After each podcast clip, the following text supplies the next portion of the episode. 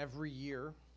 Stress related illnesses kill 120,000 Americans and generate $190 billion in healthcare costs. Americans are stressed out people because we have issues in our marriages, or our parenting, or at work, or with our finances, or with our health. We watch the news and that stresses us out. We have other things that stress us out. And as we grapple with these stresses, we don't get much time off. On average, Americans get two weeks of paid vacation per year, and one in four Americans don't even take that much vacation. And apart from vacation, each night, more than 35% of Americans do not get the recommended amount of sleep. Friends, I would guess that we are overstressed and underrested. Many, if not most of us, regularly feel worn out, heavily burdened, and overworked. And I would say that's true if you're working in an office or if you're doing housework or even if you're retired, because there's always a lot to do in this life, right? And so we need rest. And the truth is, we're not very good at taking time to get it. And it is this subject of rest that we're going to discuss today as we continue our series in the Gospel of Matthew. Today we're going to be in Matthew chapter 11, verse 28 through chapter 12, verse 14. If you've got a Bible, turn there. And what we're going to see today is that rest becomes a significant issue in the life of Jesus. We're going to see, in one way that it's significant, is Jesus invites people to find the rest that they so desperately need in Him. But rest also proves significant in Jesus' life because issues about rest are going to lead to intense controversy between Jesus and the religious elites of his day. Controversy that we're going to see becomes the occasion for Jesus' enemies to begin plotting his death. And so today we're going to see some of what the Bible has to say about rest. And as we do today, we're going to look at three points. First, we're going to look at the idea of rest found in the Old Testament law concerning the Sabbath. Second, we're going to see that Jesus is Lord over the Sabbath. And third, we're going to see that Jesus offers us true rest by inviting us to trust in him. So let's start with our first point, examining the Old Testament law concerning the Sabbath. The Jewish Sabbath finds its origin at the very beginning of our universe. Genesis 1, we learn that God created everything in six days. And having done so, Genesis 2 says, on the seventh day, God finished his work that he had done, and he rested on the seventh day from all of his work that he had done. So God blessed the seventh day and made it holy because on it God rested from all his work that he had done in creation. So God finishes creation, and then we're told he rested. Now, the idea here is not that God was exhausted from his labor and needed a breather. The Hebrew word translated rest here just means that he stopped. He ceased his creative work. On the seventh day, no labor was done. And this week of creation becomes a pattern that God would later apply to his Old Testament people, Israel. Because when God gave Moses the Ten Commandments, the foundation of the law that Israel was to live by, God said in Exodus 20, verse 8, Remember the Sabbath day to keep it holy. Six days you shall labor and do all your work, but the seventh day is a Sabbath to the Lord your God. On it you shall not do any work, you or your son or your daughter or your male servant or your female servant or your livestock or the sojourner who is within your gates. For, in six days the Lord made heaven and earth the sea and all that is in them, and rested on the seventh day. Therefore the Lord blessed the Sabbath day and made it holy. So, when God formed the universe and he worked on each day, remember this, God pronounced each day good, right? But on the seventh day, when God rested, he did not pronounce that good. Instead, God blessed that day and he called it holy. A day that was set apart, that was consecrated for the Lord.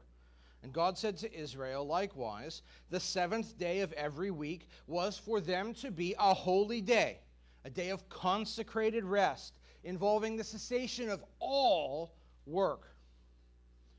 Now, this is a big deal. Because back in Genesis 2, we learn humanity was created to work. And the ancient Israelites definitely worked, especially when they got to the promised land. They labored in warfare, in agriculture, in commerce, in construction. They worked hard.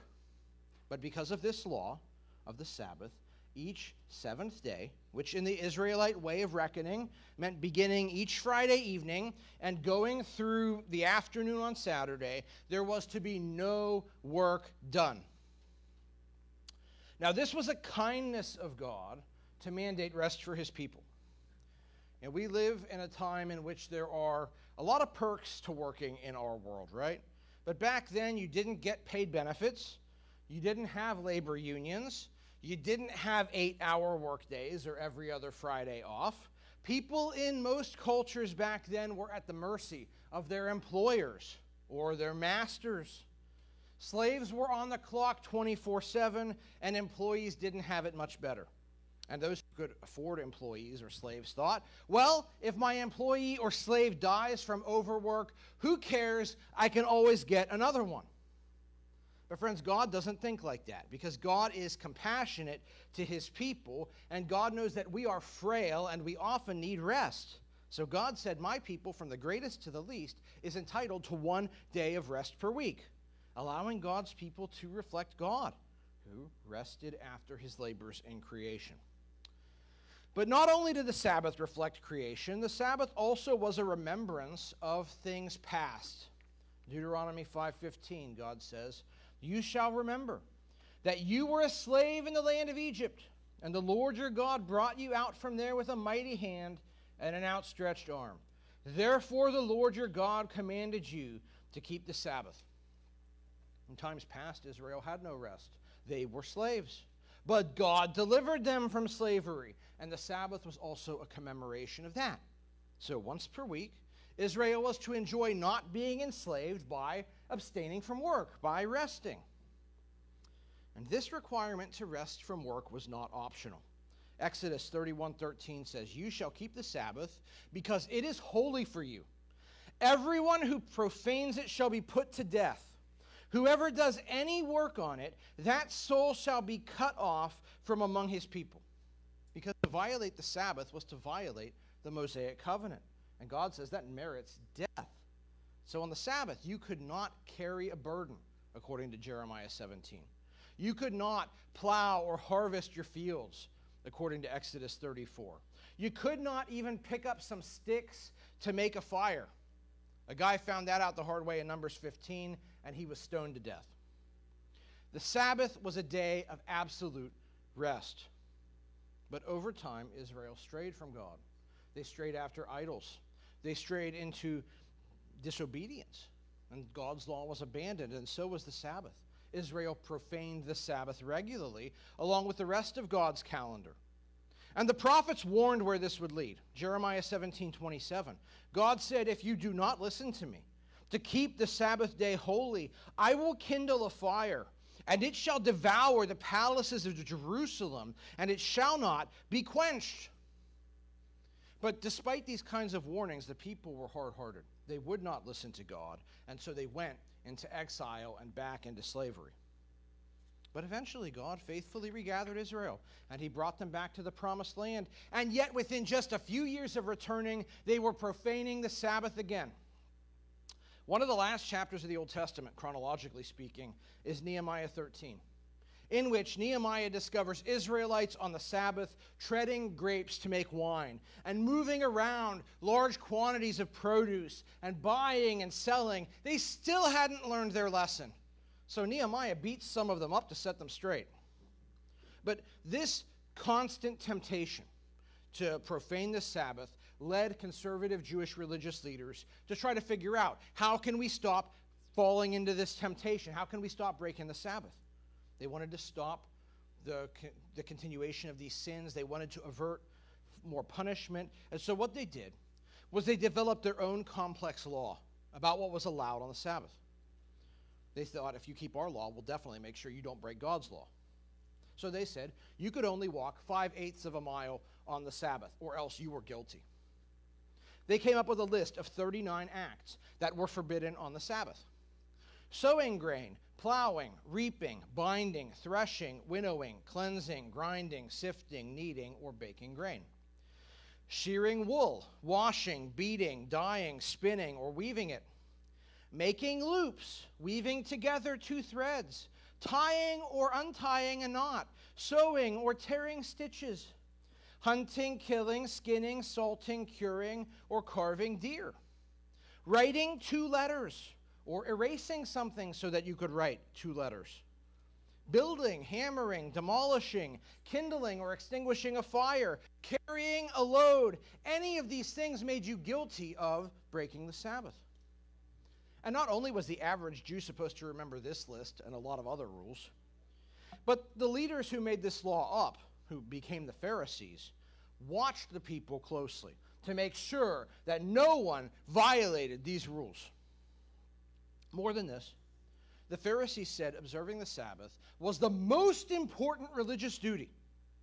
Now, the Old Testament said the Sabbath was important, but the Pharisees went further. They said this keeping this law outweighed every other personal or religious duty, such that when enemies attacked Jews on the Sabbath, the Jews believed they could not fight in self defense and submitted to slaughter to honor the Sabbath, thanks to the Pharisees. So, what God had instituted as a day of rest for the good of people became a highly regulated event that was meticulously policed by religious elites trying to restrict people. And this is the situation in Jesus' day, which leads to the controversy that we see now in our second point, which is that Jesus is Lord of the Sabbath. All right, so now we're in Matthew chapter 12, and let me set the stage. Since the middle of chapter 4, Jesus has traveled through the towns of Galilee preaching what Matthew calls the gospel of the kingdom. Repent, for the kingdom of heaven is at hand. This world has been rebelling against God's rule since the beginning of history, but now God has begun to decisively act to assert his dominion over this world by sending the Messiah, the long promised king, who will bring about God's purposes for blessing and judgment. And that king is Jesus. Jesus has come, so the kingdom has begun. And the right response to the coming of God's king and kingdom is that people must repent. We must turn from our lives of selfish rebellion against God's rule and turn in faith to Jesus. That is Jesus' message. And to prove this message to be authentic, Jesus has performed some amazing miracles. The kinds of miracles the Old Testament said would come when the Messiah's kingdom came. And these miracles astonished the common people. The people loved the miracles. They saw the sickest folks healed, they saw the dead raised. Many of them personally benefited from the miracles. So they loved Jesus, the miracle worker. But Matthew 11 20 tells us they did not repent. Outside of the small group of Jesus' disciples, the rest of the folks who encountered Jesus wanted the miracles, but they were not interested in his message. They wanted his benefits, but they rejected his demands and his lordship, and that meant they rejected him.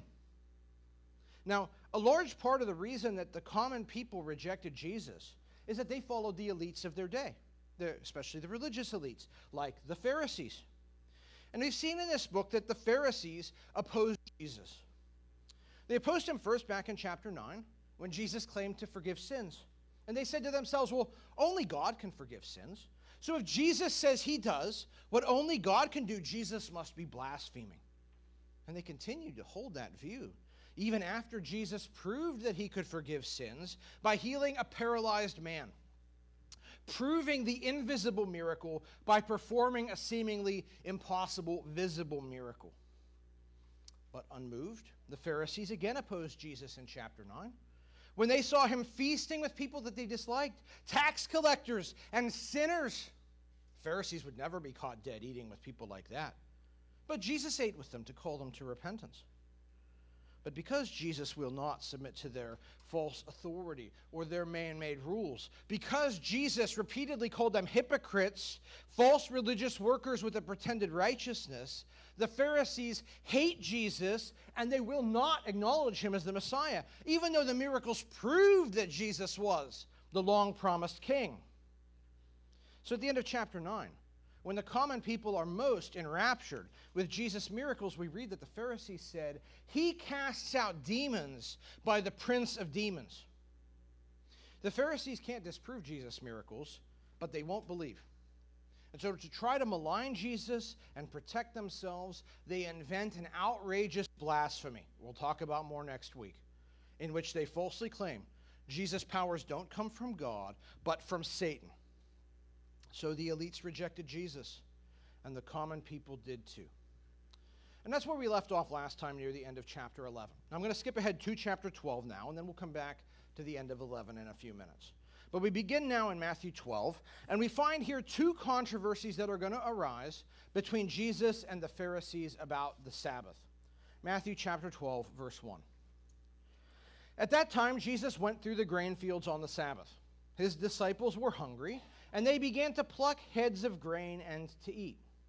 But when the Pharisees saw it, they said to him, Look, your disciples are doing what it is not lawful to do on the Sabbath. All right, so it's the Sabbath, and Jesus and his disciples are somewhere in Galilee, and they're walking through a grain field. This was probably a short walk because the Pharisees don't accuse Jesus of walking too far on the Sabbath. So this is probably a short walk. But while taking this walk, Jesus' disciples are hungry.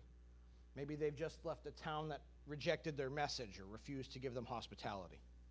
So as they walk through the grain, the hungry disciples pull some heads off the nearby crops and eat them.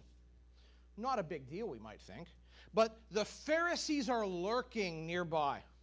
And when they see this, they think this is an opportunity to get Jesus. Why? Well, Exodus 34 said you could not harvest your crops on the Sabbath. And the Pharisees' rule said reaping was one of the things you could not do on the Sabbath. So when they saw Jesus picking, disciples picking grain to eat, they said, That is reaping. It's the Sabbath. It's forbidden. Now, before we see how Jesus answers this, I want to point out a few things. It is true that the Bible forbids harvesting crops on the Sabbath. And the Pharisees were probably right that God meant to disallow reaping on the Sabbath for this reason, although that was never specified in the Bible. But what Jesus' disciples are doing here is not reaping. For those of us who don't know much about farming, reaping is when you take a sickle to cut down your plants in your field so you can turn them into usable grain. Well, here, the disciples don't own these fields. They aren't cutting down any plants, and they aren't trying to turn these plants into an agricultural commodity. This is not reaping. In fact, the Bible explicitly distinguishes between what the disciples are doing here and reaping in Deuteronomy 23, verse 25, which says, If you go into your neighbor's standing grain, you may pluck the ears with your hand, but you shall not put a sickle to your neighbor's standing grain. Putting a sickle to the grain would be reaping, and you don't reap someone else's field because that's theft. But if you were walking through their field, you could pluck their grain and eat it. That was permitted. Now, the Pharisees could say, well, the Bible doesn't say you can do that on a Sabbath. And that's true. The Bible never specifies if that's permitted on the Sabbath or not. But from what the Bible does say, we know the disciples are doing something that is generally allowed and the Pharisees are complaining about something that is not explicitly forbidden. And more than that, they are desperately stretching to try to make the disciples' conduct fit into their own man made prohibition so that they can vindictively and disingenuously malign Jesus. So, on the balance here, the disciples are on much better ground than the Pharisees to begin with. But Jesus doesn't go down this line of reasoning because to do so would be to bicker with the Pharisees about their own made up rules. And Jesus doesn't want to dignify those rules. Because to do so would be to concede that the Pharisees have the authority to regulate people's behavior on the Sabbath. But the Pharisees are not the authoritative interpreters of the Old Testament. Jesus is. Because as Jesus has said throughout this book, the whole Old Testament, the law and the prophets point to him. He is their fulfillment and culmination. So only he can authoritatively say, what the Old Testament is really about, not the Pharisees. And from this posture of authority, Jesus now responds to the Pharisees' charge. And he makes three arguments, all of which come from the scriptures, which show that the Pharisees' complaint, and more broadly, their position about the Sabbath, was all wrong, and that Jesus and his disciples are innocent. First, look at verse 3. Jesus said to them, Have you not read what David did when he was hungry, and those who were with him? how he entered the house of God and ate the bread of the presence, which it was not lawful for him to eat, nor for those who were with him, but only for the priests. Jesus first points to 1 Samuel 21, when King David was on the run from his enemies, and he came to the tabernacle, the place where God was worshiped at the time. David came to the tabernacle and he asked the high priest for bread because David was hungry and he had some soldiers nearby who needed to eat as well. And to get this bread, David actually lies to the high priest, or at least tells a half truth. But the high priest doesn't actually have any regular bread, yet he had something else. Inside the tabernacle, there were a number of objects with profound religious symbolism. And one of these objects was a table that during the week displayed the bread of the presence 12 large loaves of bread that were holy to the Lord. And every Sabbath, these 12 loaves of bread would be taken off the table and replaced with new bread. And the old loaves would be eaten, but only by the priest, according to Leviticus 24 9. Now, 1 Samuel 21 6 says, There was no bread at the tabernacle, but the bread of the presence, which is removed from before the Lord to be replaced by hot bread on the day it is taken away. This seems to indicate David has come to the tabernacle on the Sabbath, so the last week's bread is being replaced. And the high priest gave David five of the old loaves of this holy bread. And David and his men, who are not priests, ate it. Now, this is contrary to God's law. But the scriptures never condemn David or his men for doing this. Why not? Because David was God's appointed king. In David was the kingdom God intended to establish, which was being vigorously and sinfully opposed. And David and his men had a real need. Their lives were endangered, not just by their enemies, but also by their hunger. And under such circumstances, with such stakes, there is something more important than the exact observance of every point of ceremonial technicality the preservation of God's kingdom and God's king and his men outweigh ceremonial considerations. Now, here's Jesus centuries later. David's long promised descendant, who's greater than David, who will establish a greater kingdom than David ever had, a kingdom that will have no end. And Jesus' entourage is hungry on the Sabbath, and they pluck some grain.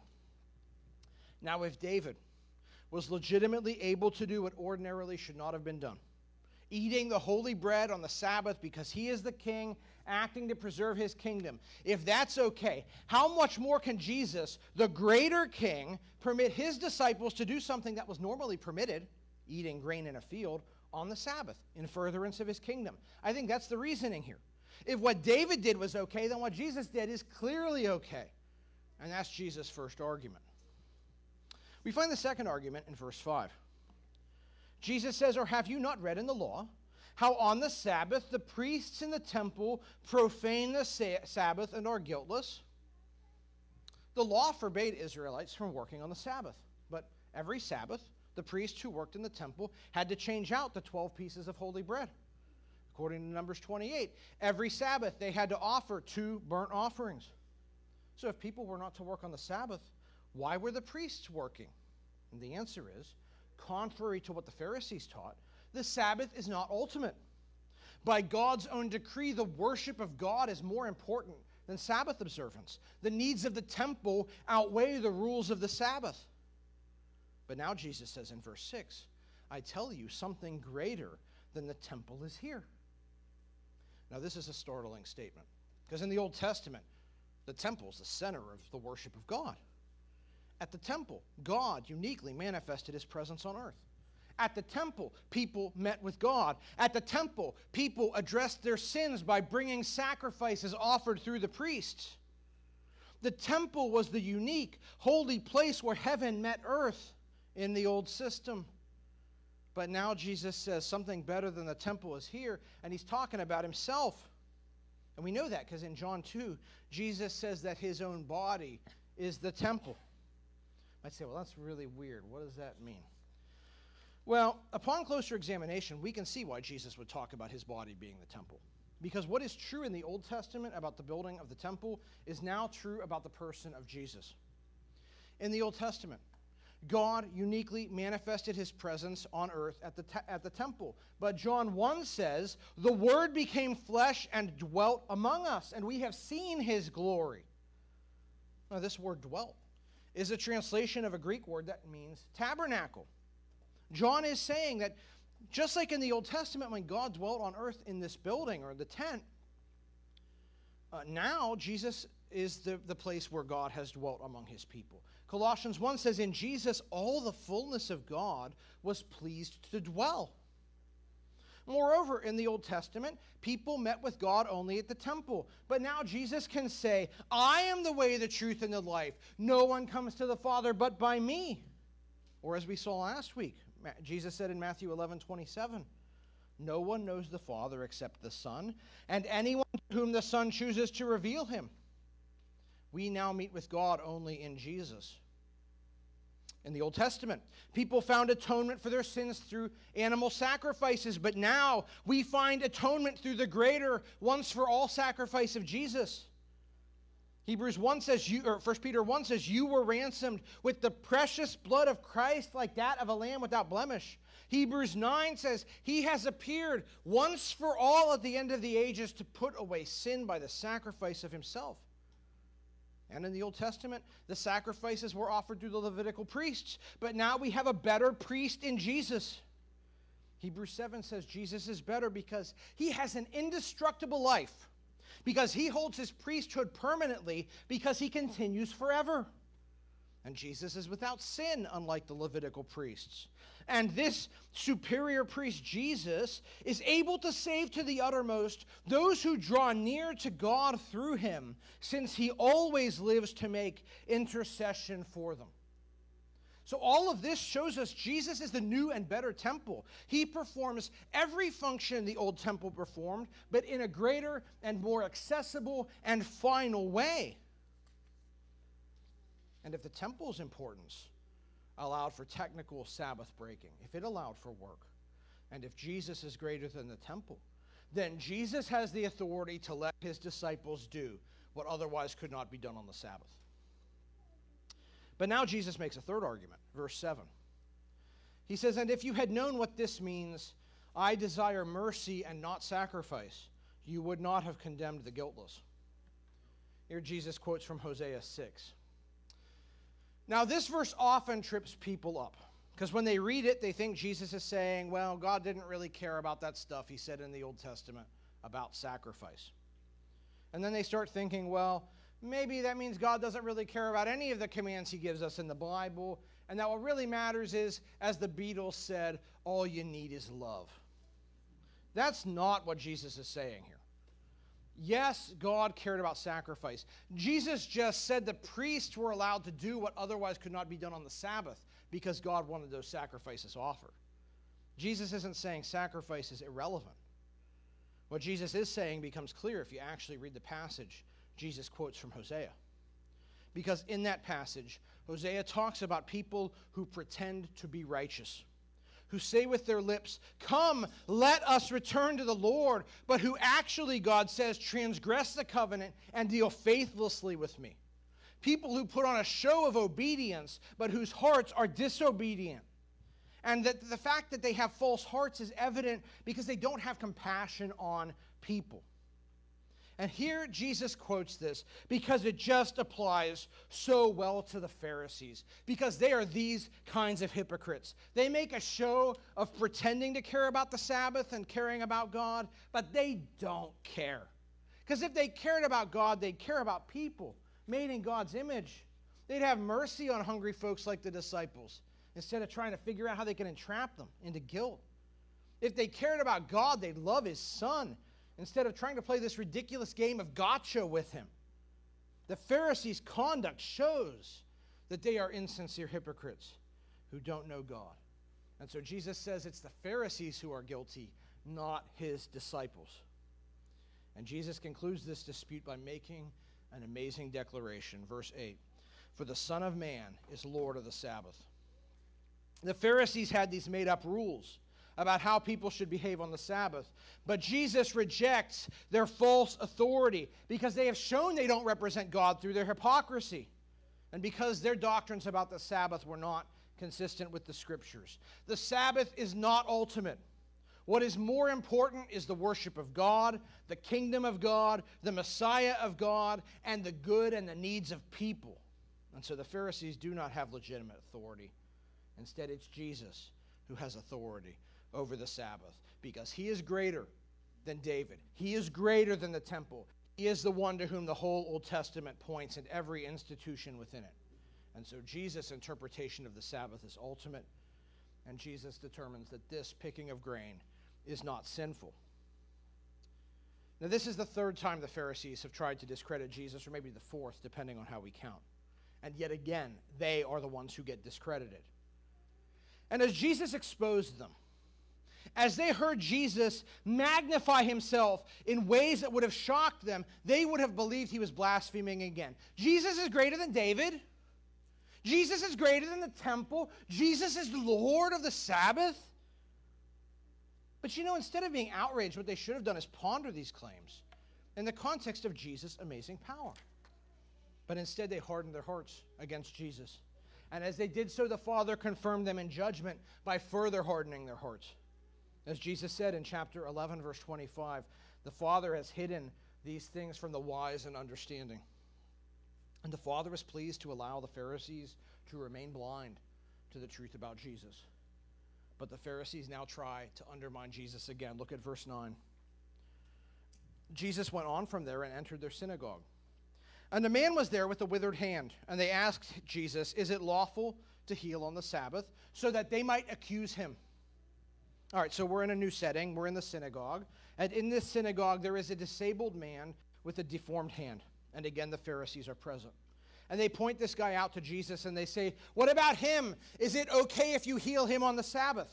And Matthew tells us this was a trap. And the trap worked like this If Jesus said, No, it's not permissible to heal on the Sabbath, then the Pharisees could say to Jesus, You don't care about people. And more than that, the Pharisees made up rules, said it was okay to heal the sick on the Sabbath through the practice of medicine.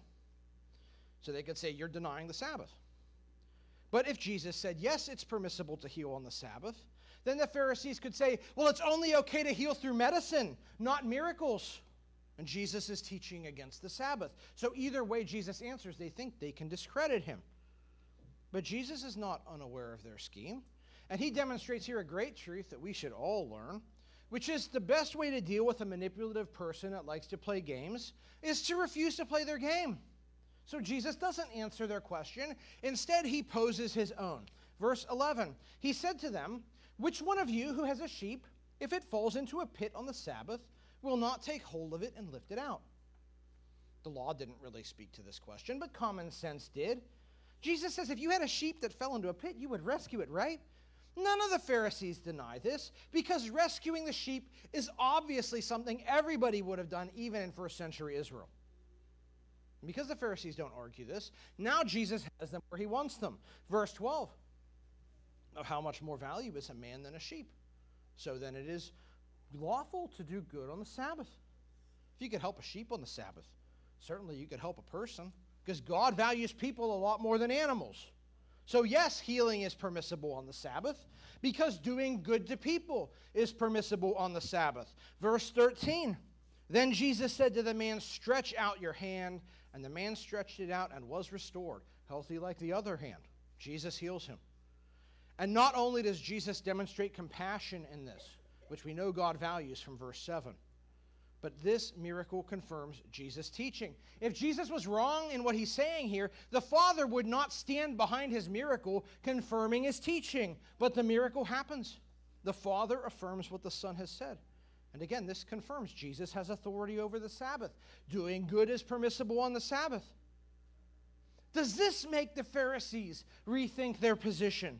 Are their hearts now more open to Jesus? No. Instead, they reach a new level of hate. Look at verse 14. But the Pharisees went out and conspired against him, how to destroy him. They begin to plot Jesus' death, putting into motion the plans that will terminate in the crucifixion a plan of immense wickedness, a plan of murder. And yet, their murderous plan will be turned by the Father into the means of saving his people. Now, what I want us to see here is the Pharisees saw the Sabbath as a means of power. That's why they considered it ultimate in their religion, because it was a tool they could manipulate with their rules and their enforcement. to benefit people they liked and to stick it to people they didn't. So they perverted God's good gift of rest into an institution of oppression. But Jesus, the Lord of the Sabbath, who has the authority to speak for God, will not stand for this. Yes, Jesus kept the Sabbath, but he saw the Sabbath as God intended it, as a sacred time for people's good. As Jesus famously said in Mark 2:27, the Sabbath was made for man and not man for the Sabbath. The Sabbath was not just some ceremony God really wanted people to keep for its own sake, it was to benefit people. And as such, it was one of many good things in God's law. But it was not ultimate, as the Pharisees said. Certain matters take precedence over it, like helping someone, or furthering the needs of the kingdom, or worshiping God. And when these better priorities are at stake, Jesus said the Sabbath must give way. So Jesus sees and declares God's purpose behind this command, and Jesus resists attempts by hypocritical and false religious leaders to leverage God's word in a way contrary to God's intention. And this is important, friends, because we live in an era of crisis in the American church in which there is a lot of abusive church leadership. When there are a lot of people who want to lord power over God's flock and want to use God's word not to help the people they have authority for, but to manipulate them and oppress them like the Pharisees are doing here, to silence legitimate questions, to concentrate authority and empower themselves. And friends, we need to know that Jesus opposes that kind of false leadership. And instead, Jesus takes the Sabbath within the context of all of God's word, and doing so, he exposes the Pharisees as false, and he produces good for God's people. Now, all of this brings us to our last point.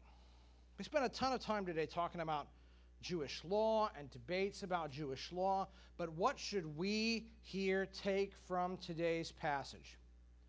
Let me start with what we should not take from today's passage, which is the very popular but mistaken notion that the Old Testament Sabbath corresponds to how Christians behave on Sundays. While this is a common application drawn from Sabbath texts, I don't think it's correct for the following five reasons. Number one, Sunday is not the Sabbath. Israel's Sabbath began on Friday and ended on Saturday. It was not Sunday. So, if we believe for some reason that Sunday is the Sabbath, we should expect that somewhere God would articulate that change. But we never find that in the New Testament. Second, the Bible never describes Christian Sunday worship as Sabbath. There's great evidence that the earliest Christians congregated for worship on Sundays reflecting Jesus' resurrection from the dead on a Sunday morning. Acts 20, verse 7, mentions the first day of the week when we were gathered together to break bread, speaking of Christians gathering on Sunday. 1 Corinthians 16, 2 speaks of believers contributing to a collection regularly taken on the first day of the week, which would presuppose Christians getting together then. But these references to Sunday gatherings are never described using the language of Sabbath or even as periods of rest. Third, the Bible never applies the Old Testament Sabbath law to Christians. Of the original Ten Commandments, nine are restated explicitly in the New Testament. The only one which is not is the Sabbath command, which I think is a really significant problem for people who want to maintain that Christians are bound to a Sabbath command akin to what Israel had. Nowhere do we find language in the New Testament imposing something akin to Sabbath rest on church age believers. Fourth, what the New Testament does say about Sabbath suggests that the observance of the Sabbath has become a matter of personal choice rather than religious duty. The only place in the letters of Paul that we find any reference to the Sabbath is Colossians 2:16, which says, "Let no one pass judgment on you in questions of food and drink, or with regard to a festival or a new moon or a Sabbath. Sabbath observance, as well as the observance of other Jewish festivals or dietary restrictions, are no longer obligatory upon believers. Paul says these are not matters for believers to judge one another about, which, if you read 1 Corinthians 5, means this is not a sin issue. We find a similar idea in Romans 14 5. One person esteems one day as better than another, while another esteems all days alike. Each one should be fully convinced in his own mind. How people observe or don't observe the Jewish Sabbath or any other day or holiday is a matter for personal conscience, not obligation. And this is exactly what the earliest Christians did. One author summarizes the available evidence from the second century. There were Jewish Christians who continued to keep the Sabbath as a matter of national norms, but laid no such obligation on Gentile converts. There were Gentile Christians who adopted the, obser- uh, the observance of the Jewish Sabbath, while other Gentiles regarded themselves as ex- entirely free from the commandment. Basically, this is the range of outcomes we should expect if we understand Paul's writings on this subject in the way I'm saying we should. In fact, the earliest people to claim that Sunday was the Christian Sabbath were not the New Testament writers or even Orthodox theologians of the early centuries. They were the allegorists Clement of Alexandria and Origen, who held to a false interpretation of the scriptures that spawned all manner of doctrinal errors, who said that the church is now Israel, that Israel's rite of circumcision mandates infant baptism, and that the Sabbath is uh, the new Sabbath is Sunday. So the arguments tying the Sabbath to Christian behaviors on Sunday are based on a very flawed foundation and entirely lack biblical warrant. And that is because, fifth, the scripture tells us the fulfillment of the Sabbath is not Sunday, it's Jesus Christ. That's what Paul says explicitly in Colossians, right after he says, Don't judge yourselves about how you keep the Sabbath. Colossians 2:17. He says, These are a shadow of the things to come, but the substance belongs to Christ. Sabbath points to Christ, not Sunday. This shouldn't surprise us, because in chapter 11, Jesus said, All the prophets and law prophesied, and I have not come to abolish the law and the prophets, but to fulfill them. The law and prophets explicitly anticipated the coming of Jesus. They also contained institutions that implicitly predicted the coming of Jesus, like the temple and the Sabbath. And now Jesus has come, and these prophecies stand fulfilled. So the ancient law of Israel has no ongoing, continuing legal force. And that doesn't mean we get to live however we want. We must obey the commands found in the New Testament. But we are not bound to the ancient law because we are not ancient Israelites. And because that law stands fulfilled in Christ. Now, does this mean then that we can or should work ourselves to death and never take any time for rest? No. Ephesians 5:1 says, Be imitators of God. And God worked and God rested. I think there's a principle there that we should value rest. The laws of the Sabbath point to timeless principles that we should consecrate time for God in our lives, that we should not live as slaves bound 24 7 to our labor that we should make time to enjoy ourselves and our families. But, friends, if we do that on Friday night or Sunday or Thursday at 2 p.m., it doesn't make any difference. Because while we should observe a principle of rest, we are not bound to any particular form or command in this area. Now, let's talk about where the Sabbath ultimately points, which is this we can find true rest only in Christ. And Jesus says this very thing right before the passage we've just been looking at. Look back at the end of chapter 11. Jesus has just called out the various cities of Galilee who should have believed in him because they had seen his miracles, but who hardened their hearts towards him. And Jesus has just explained that their rejection is due to the doctrine of election. The Father hides and reveals spiritual truths to whom he will. Matthew 11, 27, that no one knows the Father except the Son, and anyone to whom the Son chooses to reveal him. But while election is true, while people ultimately respond to Jesus in faith only as a result of the choice of the Father and the Son, look what Jesus says next, verse 28. Come to me, all who labor and are heavy laden, and I will give you rest. Take my yoke upon you and learn from me, for I am gentle and lowly in heart, and you will find rest for your souls. For my yoke is easy and my burden is light truth of election doesn't make evangelism and faith irrelevant. Well, Jesus teaches election and immediately offers an invitation to believe because God's elective purposes come to pass in our world through the proclamation of the gospel. And because how we respond to Jesus' invitation is the outworking and the evidence of God's elective purposes for our lives. But Jesus calls out to the unbelieving people of his generation, just as he calls out across the ages, as he calls to us today. Are you laboring? Or are you burdened?